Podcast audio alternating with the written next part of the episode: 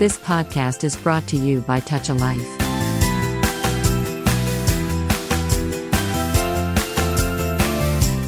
Touch a life talk radio శ్రోతలందరికీ హృదయపూర్వక స్వాగతం. నేను వారాలన్నాను ఈ వారం సాహితీ స్రవంతి కార్యక్రమంలో పైడి జయరాజ్ దాదాసాహెబ్ ఫాల్కే అవార్డు అందుకున్న తెలుగు నటుడు తెలంగాణ నటుడు కరీంనగర్లో పుట్టినవాడు పైడి జయరాజ్ గురించి నాలుగు మాటలు మీతో మాట్లాడతాను. రవీంద్రనాథ్ ఠాగూర్ ఒక చోట ఇట్లా అంటాడు కళ అందంగా ఉండాలి కానీ అంతకంటే ముందు అది వాస్తవికంగా ఉండాలి అని.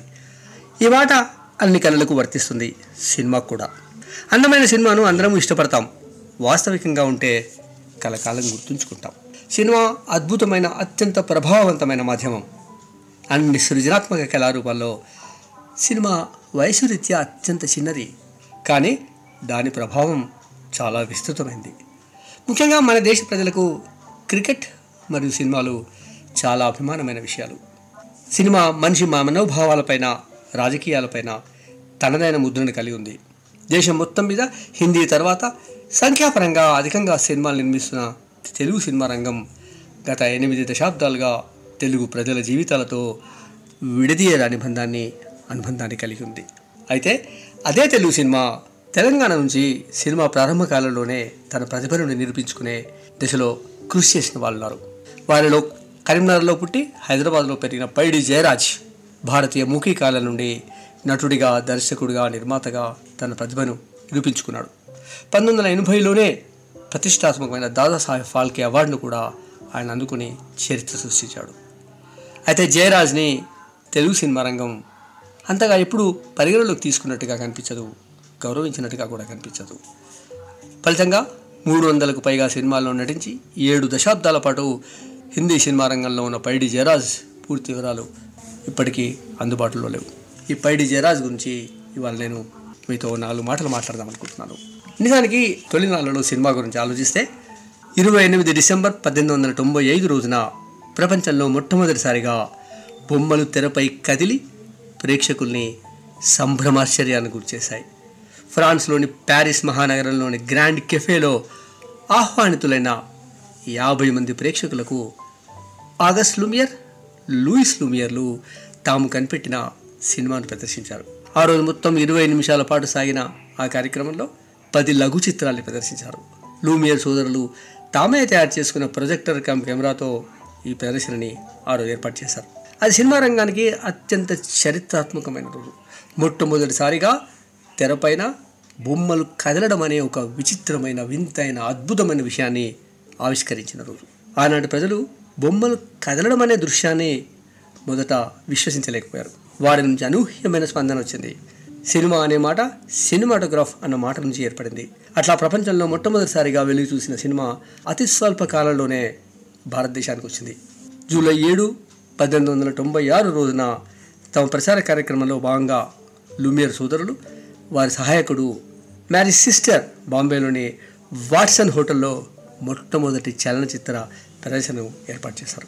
ప్రేక్షకుల నుంచి ఒక రూపాయి చొప్పున ప్రవేశ రుసుము వసూలు చేశారు. యాభై ఫీట్ల నిడివి గల ఆరు లఘు చిత్రాల్ని షార్ట్ ఫిల్మ్స్ అని మనం అంటున్నాం. వాటిని ఆ రోజు ప్రదర్శించారు.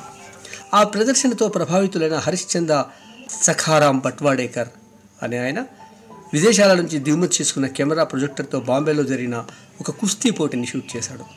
సావేదాదాగా పేరున్న హరిశ్చంద్ర సఖారాం భట్వాడేకర్ తాను షూట్ చేసిన చిత్రాన్ని పంతొమ్మిది వందల ఒకటిలో మొదటిసారిగా బాంబేలో ప్రదర్శించారు. అది విశేషమైన ఆదరణ పొందింది. టైమ్స్ ఆఫ్ ఇండియా అయితే ఈ శతాబ్దపు అద్భుతంగా కూడా పోయింది. అట్లా భారతదేశంలో మొట్టమొదట కదిలీ బొమ్మల చరిత్ర ప్రారంభమైంది. ఆ తర్వాత దాదాసాహెబ్ ఫాల్కే మహాభారత కావ్యంలోని హరిశ్చంద్ర కథను ఆధారం చేసుకుని పంతొమ్మిది వందల పదమూడులో తానే కథా కథనము దుస్తులు సెట్స్ నిర్మాణ బాధ్యతలతో పాటు కెమెరా ఎడిటింగ్ కూడా పర్యవేక్షణ చేసి నిర్వహించిన రాజా హరిశ్చంద్ర సినిమాను నిర్మించాడు. అది మే మూడు పంతొమ్మిది వందల పదమూడు రోజున విడుదలై విజయం సాధించింది. అట్లా రాజా హరిశ్చంద్ర సినిమా భారతీయ చరిత్రలో మొట్టమొదటి ఫీచర్ ఫిల్మ్గా నిలబడిపోయింది. అయితే నిజాం రాజ్యంగా ఉండిన తెలంగాణలో అంతకుముందే అంటే పంతొమ్మిది వందల ఎనిమిదిలోనే జేఎఫ్ మదన్ మూసీ నదికి వచ్చిన వరదల్ని తన కెమెరాతో చిత్రీకరించాడు.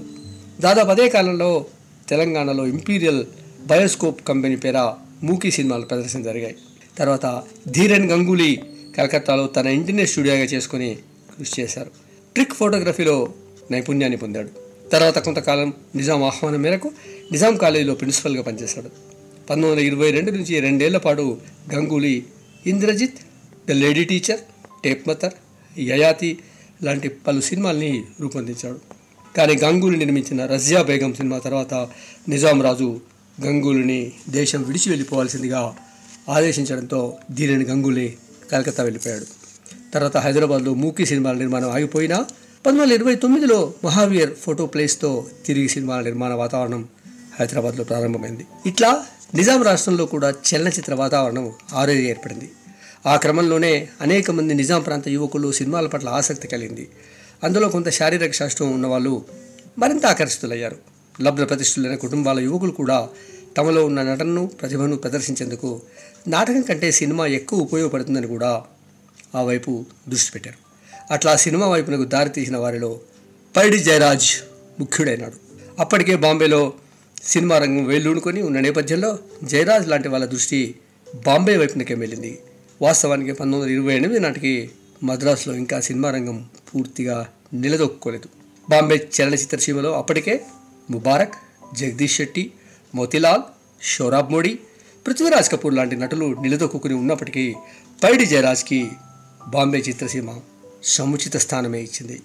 జయరాజ్ తర్వాత హైదరాబాద్ నుంచి షానవాజ్ చంద్రశేఖర్ అజిత్ లాంటి వాళ్ళు బాంబేకి వెళ్ళి హిందీ చలనచిత్ర సీమలో నెలకొన్నారు తెలంగాణ గడ్డ మీద పుట్టి హిందీ సినిమా రంగం భూమికగా ఎదిగి దేశవ్యాప్తంగా పేరు గడించి డెబ్బై ఏళ్ళ పాటు సినిమా రంగంలో వెలుగొందిన గొప్ప నటుడు పైడి జయరాజ్.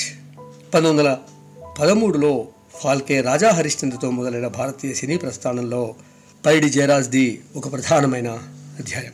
ఆరు అడుగుల స్ఫురద్రూపంతో గంభీరమైన గొంతు గ్రీక్ యోధుల రూపురేఖలతో బాంబే చలనచిత్ర సీమలో అడుగుపెట్టాడు పైడి జయరాజ్. తర్వాత తన ప్రతిభతో హీరో నుంచి క్యారెక్టర్ ఆర్టిస్ట్ దాకా ఏడు దశాబ్దాలకు పైగా నిలదొక్కున్నాడు. భారతీయ సినిమా రంగంలో మూకు యువ కాలంలోనే సినిమాలో చేరిన ఆయన భారతీయ రంగానికి సినీ రంగానికి చెందిన అనేక మార్పులకు అభివృద్ధికి ప్రత్యక్ష సాక్షిగా నిలబడ్డాడు. అత్యంత ప్రతిష్టాత్మకమైనటువంటి దాదాసాహెబ్ ఫాల్కే అవార్డును అందుకుని టవరింగ్ పర్సనాలిటీగా నిలిచిన జయరాజ్ నటుడుగానే కాదు దర్శకుడుగా నిర్మాతగా కూడా సినిమా రంగంలో కృషి చేశాడు. జయరాజ్ పదకొండు మూకీ సినిమాల్లో నూట యాభై ఆరు టాకీ సినిమాల్లో హీరోగాను ఇంకా అనేక సినిమాల్లో క్యారెక్టర్ ఆర్టిస్ట్గా నటించాడు. పంతొమ్మిది వందల నలభై ఐదులో ప్రతిమ యాభై ఒకటిలో సాగర్ యాభై తొమ్మిదిలో రాజ్ఘర్ సినిమాలకి దర్శకత్వ బాధ్యతలు కూడా ఆయన నిర్వహించాడు. నిర్మాతగా PJ films Paidi Jairaj films unit banner మీద నర్గిస్ కథానాయకగా సాగర్ సినిమాని ఆయన రూపొందించాడు. హిందీ ఉర్దూ గుజరాతీ మరాఠీ భాషల్లో నటించిన జయరాజ్ ఉత్తర భారతదేశంలో ప్రసిద్ధి పొందిన నటుడు. కేవలం సినిమానే కాకుండా ఆయన పంతొమ్మిది వందల తొంభైలో హూన్ బరీ మాంగ్ టీవీ సీరియల్లో కూడా నటించాడు.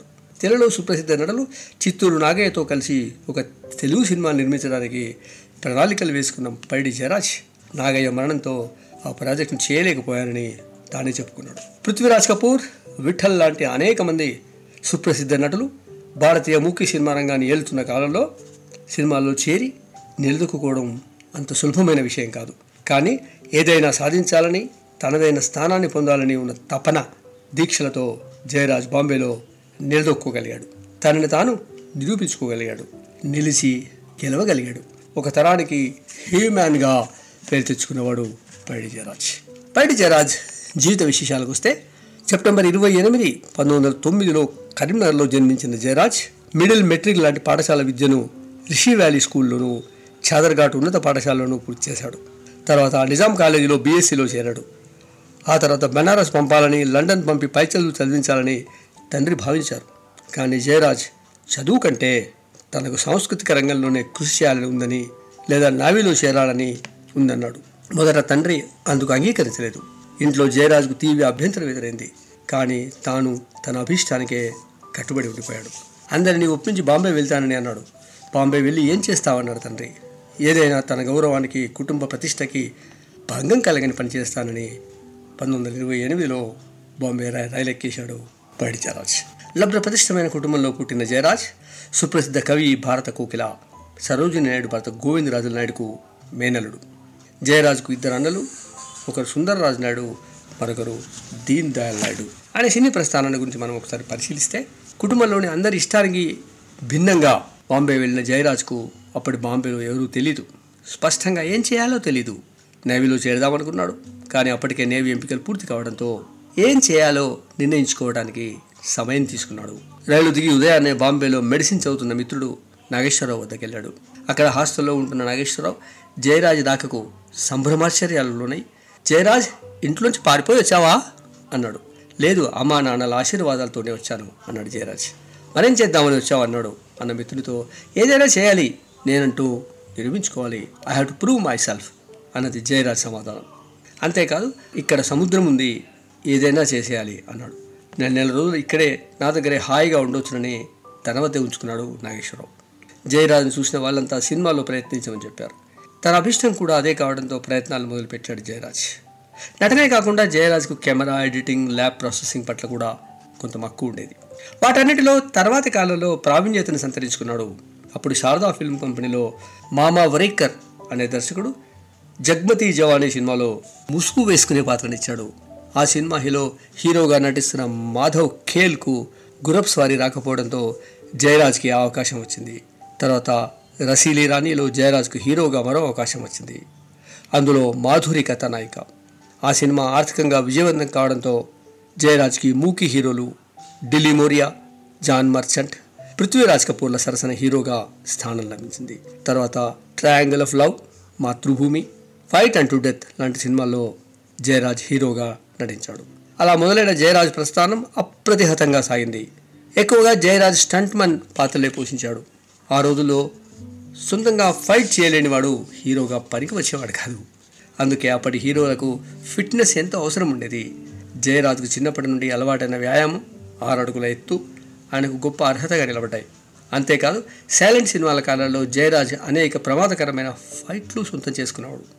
యాభై ఫీట్ల ఎత్తులో ఉన్న రెండు మంగళాల నడుమ తాడు కట్టి దాని మీద నడవడం ఓడలోంచి సముద్రంలో దూకడం గుర్రం స్వారీ చేయటం గుర్రం మించి కారులోకి దూకటం ఇలాంటి అనేక ఫిట్లు డూప్ లేకుండా తానే సొంతంగా చేసి విప్పించాడు పైనుంచి కిందికి దూకడం సులువే కానీ కింది నుంచి పైకి వెళ్ళడం సాధ్యమయ్యేది కాదు. అక్కడ కెమెరా సహకారం తీసుకునేవారు. నిజానికి జయరాజ్ పదిహేడేళ్ళ వయసులోనే ప్రపంచ బాడీ బిల్డింగ్ యూనిట్ పోటీలో ఏడవ స్థానంలో నిలబడ్డాడు. అంతేకాదు ఒలింపిక్ రెజ్లింగ్లో రెజ్లీగా కూడా నిలబడ్డాడు. జయరాజ్ సినిమాలకు వచ్చిన కాలంలో అతి కొద్ది ఫిల్మ్ కంపెనీలే ఉండేవి. అందులో వీళ్ళదొకటి. తక్కువ మంది యూనిట్తో కలిసి పనిచేయాల్సి వచ్చేది. అందుకే జయరాజ్ ఎలాంటి భేషజం లేకుండా హీరోగా ఉండి కూడా కెమెరాలు స్టాండ్లు మూసేవట్ట అంతేకాదు ఎడిటింగ్ సహదర్శకత్వం టైటిల్స్ రాయడంతో పాటు స్క్రీన్ ప్లే రాయడం కూడా జయరాజ్ నేర్చుకున్నాడు. అప్పుడు నిర్మాతలు పెద్ద సెట్లు వేయడం లాంటి వాటికి పెట్టుబడి పెట్టే వీలు లేకపోవడంతో చాలా సినిమాల్ని అసలు లొకేషన్స్లోనే తీసేవాళ్ళు. జయరాజ్ ప్రతిష్టాత్మకంగా నన్ను నటించిన రాణా ప్రతాప్ యుద్ధ సన్నివేశాలు హాల్దీ ఘాట్లోను అమర్ సింగ్ రాథోడ్ను ఆగ్రా కోటలోను దుర్గాదాస్ సినిమాను జోధ్పూర్లోనూ తీశారు. అలా సుదీర్ఘ ప్రయాణాలు చేసి అమితంగా కష్టపడి జయరాజ్ హీరోగా నిలబడ్డాడు. జయరాజ్ తన ఇరవయో ఏట పంతొమ్మిది వందల ముప్పైలో తొలిసారిగా స్పార్క్లింగ్ యూత్ జగ్మతి జవానీ అనే మూకీ సినిమాలో హీరోగా నటించాడు. అదే సంవత్సరంలో ట్రయాంగిల్ ఆఫ్ లవ్ అనే చిత్రంలో కథానాయకుడిగా కూడా యాక్ట్ చేశాడు. జయరాజ్ మొత్తం పదకొండు ముఖ్య సినిమాల్లో చేశాడు. వాటిలో కొన్ని మాత్రమే ఇవాళ పూనా ఫిల్మ్ ఇన్స్టిట్యూట్లో లభ్యమయ్యే అవకాశం ఉంది. ఎందుకంటే మనకి మన చరిత్రను భద్రపరచుకోవడం మన కళాత్మకతని మన సంస్కృతిని భద్రపరచుకోవడం పట్ల నిర్లక్ష్యానికి ఇది ప్రధానమైనటువంటి ఆధారంగా చెప్పుకోవాలి. పూనాలో ఉన్న ఫిల్మ్ ఆర్కైవ్స్లో కొన్ని సినిమాల్ని భద్రపరిచి పెట్టారు అవే ఇవాళ మనకి ఒక సాంస్కృతిక ఖజానా అని చెప్పుకోవాలి. మూకీ సినిమాలకు కాలం చెల్లిపోయి సినిమాలో సౌండ్ ప్రాధాన్యతను పోషించడం మొదలుపెట్టింది. అంతర్జాతీయంగా జార్జ్ సింగర్తో టాకీ యుగం ప్రారంభమై దాని ప్రభావంతో ఆర్దషీర్ ఇరానీ మొట్టమొదటి ఇండియన్ టాకీ ఆలమారాను పంతొమ్మిది వందల ముప్పై ఒకటిలో తీశాడు. అట్లా మూకీలు అంతరించి టాకీలు మొదలైన కాలంలో అనేక మంది భారతీయ నటీనటులు డైలాగ్ చెప్పేందుకు పాటలు పాడేందుకు అవసరమైన గొంతు లేక తెరమరుగైపోయారు. అప్పటికి ప్రత్యేక నేపథ్య సంగీతం కానీ నేపథ్య గాయకులు కానీ ఇంకా తెర మీదకి రాలేదు. మూకు యుగం నుంచి టాకీ యుగంలోకి ప్రయాణించిన వాళ్ళు తక్కువే. పైడి జరాజ్ స్వయంగా తన పాట తానే పాడుకోలేకపోవడంతో చాలామంది మూకీ కాలపు నటులతో పాటు తొలి రోజుల్లో కొంత ఇబ్బందిని ఎదుర్కొన్నాడు. కానీ జయరాజ్కున్న ఉర్దూ భాషా ప్రావీణ్యం ఆయనకు బలంగా నిలబడింది. దాంతో పాటలు పాడలేకున్న జయరాజ్కు అవకాశాలు పెద్దగా దెబ్బతినలేదు. దానికి ఆయన స్ఫురద్రూపం డైలాగ్ డెలివరీలో ఆయన చూపించే ప్రౌఢత్వం ఆయనకు ఎంతో ఉపయోగపడ్డాయి. క్రమంగా నిలదొక్కున్నాడు. ఇంతలో నేపథ్య గాయకుల ప్రవేశం మొదలైంది. దాంతో ఆయనకున్న ఆ పాడలేనితనం అనేటువంటి ఆ ఆటంకాన్ని అధిగమించే అవకాశం కలిగింది. షికారి ఉర్దూ చిత్రంతో ఆయన టాకీలో ప్రవేశించాడు. షికారి సినిమా నిండా పులులు సింహాలు పాములు అనేకమైన జంతువులు ప్రధాన పాత్రధారులుగా నిలిచాయి. షికారి జయరాజ్ మొట్టమొదటి టాకీ సినిమా. తర్వాత వచ్చిన ప్లేబ్యాక్ సింగింగ్ ఆయన లాంటి వారికి ఎంతో సపోర్ట్గా నిలబడింది. అదే కాలంలో జయరాజ్ రైఫిల్ గర్ల్ బాబీ మహాసాగర్ నోమోతి లాంటి సినిమాలతో ముందుకు సాగాడు. కళకు జీవితానికి విడదీయరాని సంబంధం ఉన్నట్టుగానే జయరాజ్ జీవితంలో కూడా ఒక దుఃఖపూరితమైన సంఘటన జరిగింది. తన తొలి చిత్రం షికారి షూటింగ్ హైదరాబాద్లో జరిగింది. అందులో జయరాజ్ ది బౌద్ధ సన్యాసి పాత్ర. షూటింగ్ జరుగుతున్న రోజుల్లోనే జయరాజ్ తల్లి చనిపోయింది. తీవ్రమైన దుఃఖంతో తల్లి అంతిమయాత్రలో పాల్గొన్నాడు జయరాజ్. ఇంటికి తిరిగి వచ్చిన తర్వాత మాట్లాడడానికి వచ్చిన దర్శకుడు జీవితం చాలా చిత్రమైంది జయరాజ్. అన్నింటినీ ఒకే రంగా తీసుకోవాలి అని ఓదార్చాడు. రేపు ఉదయం షూటింగ్ ఉందని చెప్పి the show must go on అని ఊరడించాడు. అట్లే తల్లి మరణించిన దుఃఖాన్ని మదిలో పెట్టుకుని షూటింగ్లో పాల్గొన్నాడు జయరాజ్. అంతటి దీక్షాపరుడు ఆయన.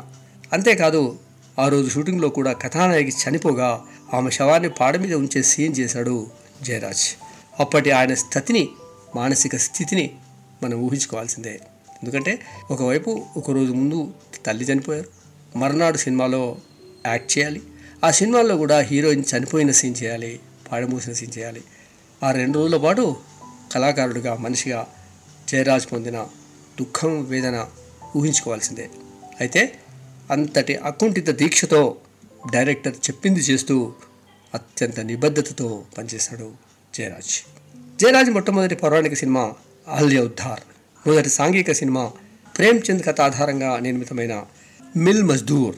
తర్వాత Berozgar gang Afsana Naqshe Murad rifle girl లాంటి సినిమాలతో ఆయన పెద్ద హీరో స్థాయికి చేరుకున్నాడు. ఆయన పేరు మీద సినిమాలు నడిచే స్థాయికి ఆయన వచ్చాడు. పంతొమ్మిది వందల ముప్పై ఆరులో బాబీ గోల్డెన్ జూబ్లీ సినిమా ఇంకా పురంజన్ దేవతన్ బిజ్లీ మాలా లాంటి సినిమాలు జయరాజ్ని ఆ రోజుల్లోనే సూపర్ స్టార్ చేశాయి. అలా జయరాజ్ ముఖ్య సినిమా రోజులలో ఇందాక నేను చెప్పినట్టుగా పదకొండు సినిమాల్లోనూ తర్వాత టాకీ సినిమాలో నూట యాభై ఆరుకు పైగా కథానాయకుడిగాను విలక్షణమైన నటుడుగాను పలు వైవిధ్యమైన పాత్రలు పోషించారు. పంతొమ్మిది వందల యాభై అరవై దశాబ్దాలు పైడి జయరాజ్ సినీ నట జీవితంలో ఉన్నతమైన రోజులుగా చెప్పుకోవాలి. ఆ సమయంలోనే ఆయన హీరోగా విలన్గా కామెడియన్గా ఎన్నో సినిమాల్లో చేశారు. నటుడిగా గొప్పగా ఎన్నో విజయవంతమైన సినిమాల్లో కూడా నటించారు. హీరో పాత్రలతో పాటు అనేక క్యారెక్టర్ పాత్రలు పోషించిన జయరాజ్. తనకు మాత్రం దేశ నాయకుల పాత్రలు చారిత్రక పాత్రలు ఎంతో ఉత్సాహాన్ని సంతృప్తిని కలిగించాయని చెప్పుకుంటారు. జయరాజ్ పోషించిన అమర్ సింగ్ రాథోడ్ టిప్పు సుల్తాన్ పృథ్వీరాజ్ చౌహాన్ రాణా ప్రతాప్ రజియా సుల్తానా మొదలైన చారిత్రక సంబంధ పాత్రలు విశిష్టమైనవి విలక్షణమైనవి. షాహిద్ ఆజంలో ఆయన పోషించిన చంద్రశేఖర్ ఆజాద్ పాత్ర ఆయనకు ఎంతో పేరు తెచ్చింది. ఆ సినిమా ఆనాటి యువకుల్ని విశేషంగా ఆకర్షించింది. జయరాజ్ చేసిన ఒకే ఒక ఫ్యాంటసీ సినిమా హతీం తాయి. అందులో షకీలతో కలిసి పనిచేసి సర్వర్ దిగారాలం అనే పాట ఎంత ప్రాచుర్యం పొందిందంటే నిజాం రాజు ఆ పాటను పదిసార్లు మళ్ళీ మళ్ళీ రివైండ్ చేసుకుని విన్నారని చెప్తారు. జయరాజ్ మొట్టమొదటి మల్టీ స్టారర్ చార్ దిల్ చార్ రాహే. ఇది కే అబ్బాస్ తీసిన సినిమా. అందులో రాజ్ కపూర్ షమీ కపూర్ మీనా కుమారి తదితరులు నటించారు. జయరాజ్ హీరోగా చేసిన చివరి సినిమా అరవై ఐదులో వచ్చిన ఖూనీ కౌన్ ముజ్రిం కౌన్ జయరాజ్ మూడు వందల పైచిలుగు సినిమాల్లో నటించి అప్పటి అనేక మంది టాప్ హీరోయిన్స్తో కూడా యాక్ట్ చేశాడు. దేవికా రాణి ఖుర్షీద్ నిగర్ సుల్తానా నదీరా షకీలా దుర్గా ఖోటే నిరూప్ రాయ్ నిమ్మి సురయ్య మధువాల మీనా కుమారి లాంటి వాళ్ళతో ఆయన కలిసి నటించాడు. ఆ కాలంలో తెరపైన ముద్దు దృశ్యాల్లో నటించడానికి మొట్టమొదటి హీరో బైడి జయరాజ్. జా జవాన్ సినిమాలోనే నటి మాధురితో కలిసి లిప్ లాక్ దృశ్యంలో నటించాడు ఆయన అనేక మంది నా నటించినప్పటికీ జయరాజ్ అందరితో మంచి స్నేహితుడిగా వ్యవహరించేవారు. ఏనాడు వివాదాలకు తావివ్వలేదు. వాళ్ళు కూడా అదే రకంగా మసులుకునేవాళ్ళు. ఒకసారి నర్గిస్ జయరాజ్ కోసం ప్రత్యేకంగా స్వెటర్ అల్లుకొని తెచ్చింది ఆ తర్వాత అరవై దశాబ్దం నుండి జయరాజ్ క్రమంగా క్యారెక్టర్ పాత్రలోకి ఒదిగిపోయాడు.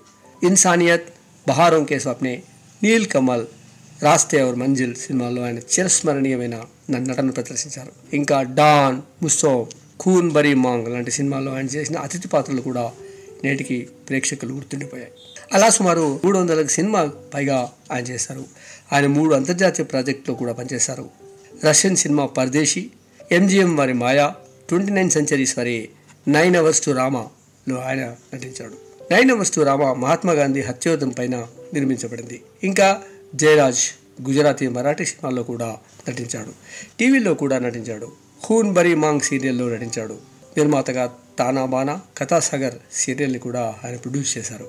పరదేశీ నయనా లాంటి సినిమాల షూటింగ్ల కోసం విదేశాలకు వెళ్ళిన జయరాజ్ ప్రపంచ ప్రసిద్ధి పొందిన దర్శకులు హిచ్కాక్ పుడోకిన్ లాంటి వాళ్ళని కలిశాడు. వాళ్ళ ప్రభావంతో సినిమాలకు దర్శకత్వం వహించాలని ప్రేరణ పొందాడు.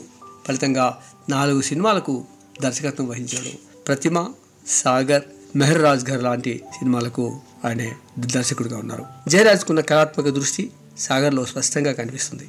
తాను చిన్నప్పుడు ఎప్పుడూ చదువుకున్న టెన్నిసన్ కవిత ఎనోక్ ఆర్డెన్ ప్రేరణతో సాగర్ చిత్రం రూపొందించబడింది.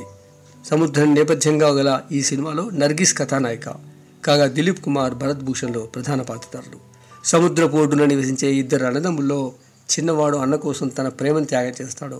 కానీ సాగర్ సినిమా పైడి జయరాజ్కు ఆర్థికంగా గొప్ప నిరాశను మిగిల్చింది.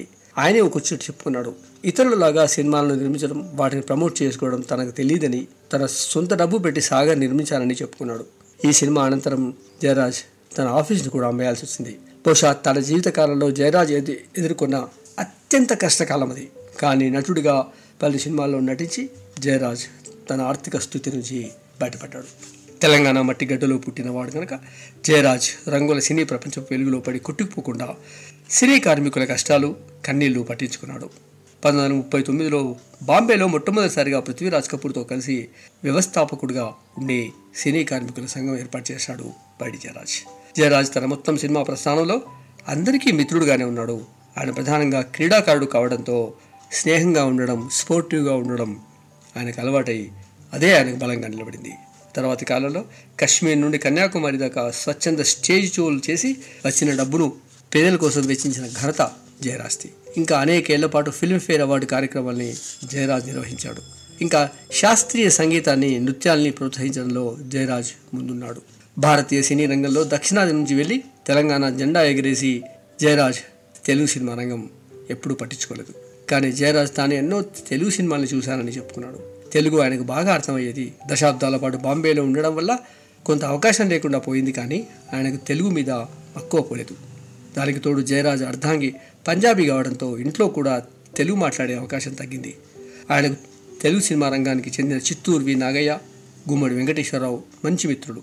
నాగయ్యతో కలిసి జయరాజ్ కనకదుర్గ పౌరాణిక సినిమా నిర్మించి అందులో తాను కూడా నటించాలని ప్రణాళికలు వేసుకున్నాడు. కానీ నాగయ్య ఆకస్మిక మరణంతో ఆ ప్రాజెక్ట్ ఆగిపోయింది. పైడి జయరాజ్ తెలుగులో నటించే అవకాశం లేకుండా పోయింది. హైదరాబాద్లో డిగ్రీ పూర్తి చేయకుండానే బాంబే వెళ్ళిపోయిన పైడి జయరాజ్కు హైదరాబాద్ జ్ఞాపకాలు చాలానే ఉన్నాయని చెప్పుకునేవాడు. తన బాల్య స్మృతులన్నీ హైదరాబాద్ వే అనేవారు ఆయన తన అత్తయ్య సరోజిని నాయుడు నివసించిన గోల్డెన్ థ్రెషోల్డ్ ఒక సాంస్కృతిక కేంద్రం. చిన్నప్పుడు చాలాసార్లు అక్కడికి వెళ్ళేవాడినని ఆయన చెప్పుకున్నారు. అక్కడి జ్ఞాపకాలు చివరిదాకా జయరాజ్ అపురూపంగా స్మరించుకున్నారు. ఇక తాను చదువుకున్న all saint school Chaderghat high school కొంతకాలం డిగ్రీ చదువుకున్న నిజాం కాలేజీ అంటే ఆయనకు అమితంగా ఇష్టంగా ఉండేది. జయరాజ్ తండ్రి సర్వీస్ నుంచి రిటైర్ అయిన తర్వాత ఎల్లారెడ్డిగూడలో ఉన్నారు. మంచి క్రీడాకారులైన జయరాజ్ చివరిదాకా ఫతే మైదాన్ క్లబ్లో సభ్యుడిగా ఉన్నారు. వ్యాపారంలోనూ వ్యవహారంలోనూ అందవేసిన తెలుగు సినిమా రంగం ఆర్థికపరమైన విజయాలు మాత్రమే పరిగణలోకి తీసుకునే ఈ రంగం కళాత్మకతను అర్థవంతమైన ధోరణిని ఎప్పుడో మర్చిపోయింది. అంతేకాదు ఒక ప్రాంతం నుండి ఎదిగి వచ్చిన వారిని నిర్లక్ష్యం చేయడం విస్మరించడం తెలుగు సినిమాకి పరిపాటిగా మారింది. అలా ఇప్పటికీ తెలుగు సినిమా రంగం స్మరించుకుని తెలంగాణ సినీ తేజం పైడి జరాజ్ ఏడు దశాబ్దాల పాటు సినీ రంగంలో ఉండి మూడు తరాల న- నటీనటులతో మూకీ టాకీ సినిమాలతో పాటు టీవీల్లో కూడా నటించి దేశవ్యాప్తంగా పేరు ప్రఖ్యాతులు గడించిన తెలంగాణ బిడ్డను స్మరించుకోవాల్సిన అవసరం ఉంది. పైడి జయరాజ్ బాంబే వెళ్ళడానికి గల నేపథ్యాన్ని తెలుగు సినిమా రంగం ఎప్పుడూ అర్థం చేసుకునే ప్రయత్నం చేయలేదు. తాను పుట్టిన కరీంనగర్ పెరిగిన హైదరాబాద్ నిజాం రాజ్యం కావడం ఫలితంగా హిందీ ఉర్దూలో జయరాజ్కు మంచి ప్రావీణ్యం ప్రతిభ ఉండడం ఆయన బాంబే వెళ్ళడానికి ప్రధానమైన కారణం. అప్పటికి నిజాం ప్రాంతంలో బాంబే సినిమాల ప్రభావం అమితంగా ఉండడం కూడా మరొక కారణంగా చెప్పుకోవాలి. అట్లా పైడి జయరాజ్ హిందీ సినిమా రంగంలో తనదైన ఒక ముద్రని తనదైన ఒక సంతకాన్ని పెట్టి వెళ్ళిపోయాడు. ఆయన నటించిన సినిమాలు నిజంగా ఒక హిస్టారికల్ ఒక చారిత్రకమైనటువంటి సినిమాలుగా చెప్పుకోవచ్చు. భారతీయ చలనచిత్ర చరిత్రలో పైడి జయరాజ్ది ఒక ఇండెలిబుల్ మార్క్ తెలుగు వాళ్ళు ప్రత్యేకంగా గుర్తుంచుకోవాల్సిన సినీ రంగ పితామహుడు పైడి జయరాజ్. ఇట్లా పైడి జయరాజ్ గురించి ఈ నాలుగు మాటలు మీతో చెప్పుకునే అవకాశం కలిగింది. థ్యాంక్ యూ అండి. ఇటీవలే సెప్టెంబర్ ఇరవై ఎనిమిదిన జయరాజ్ బర్త్డే కూడా జరిగింది.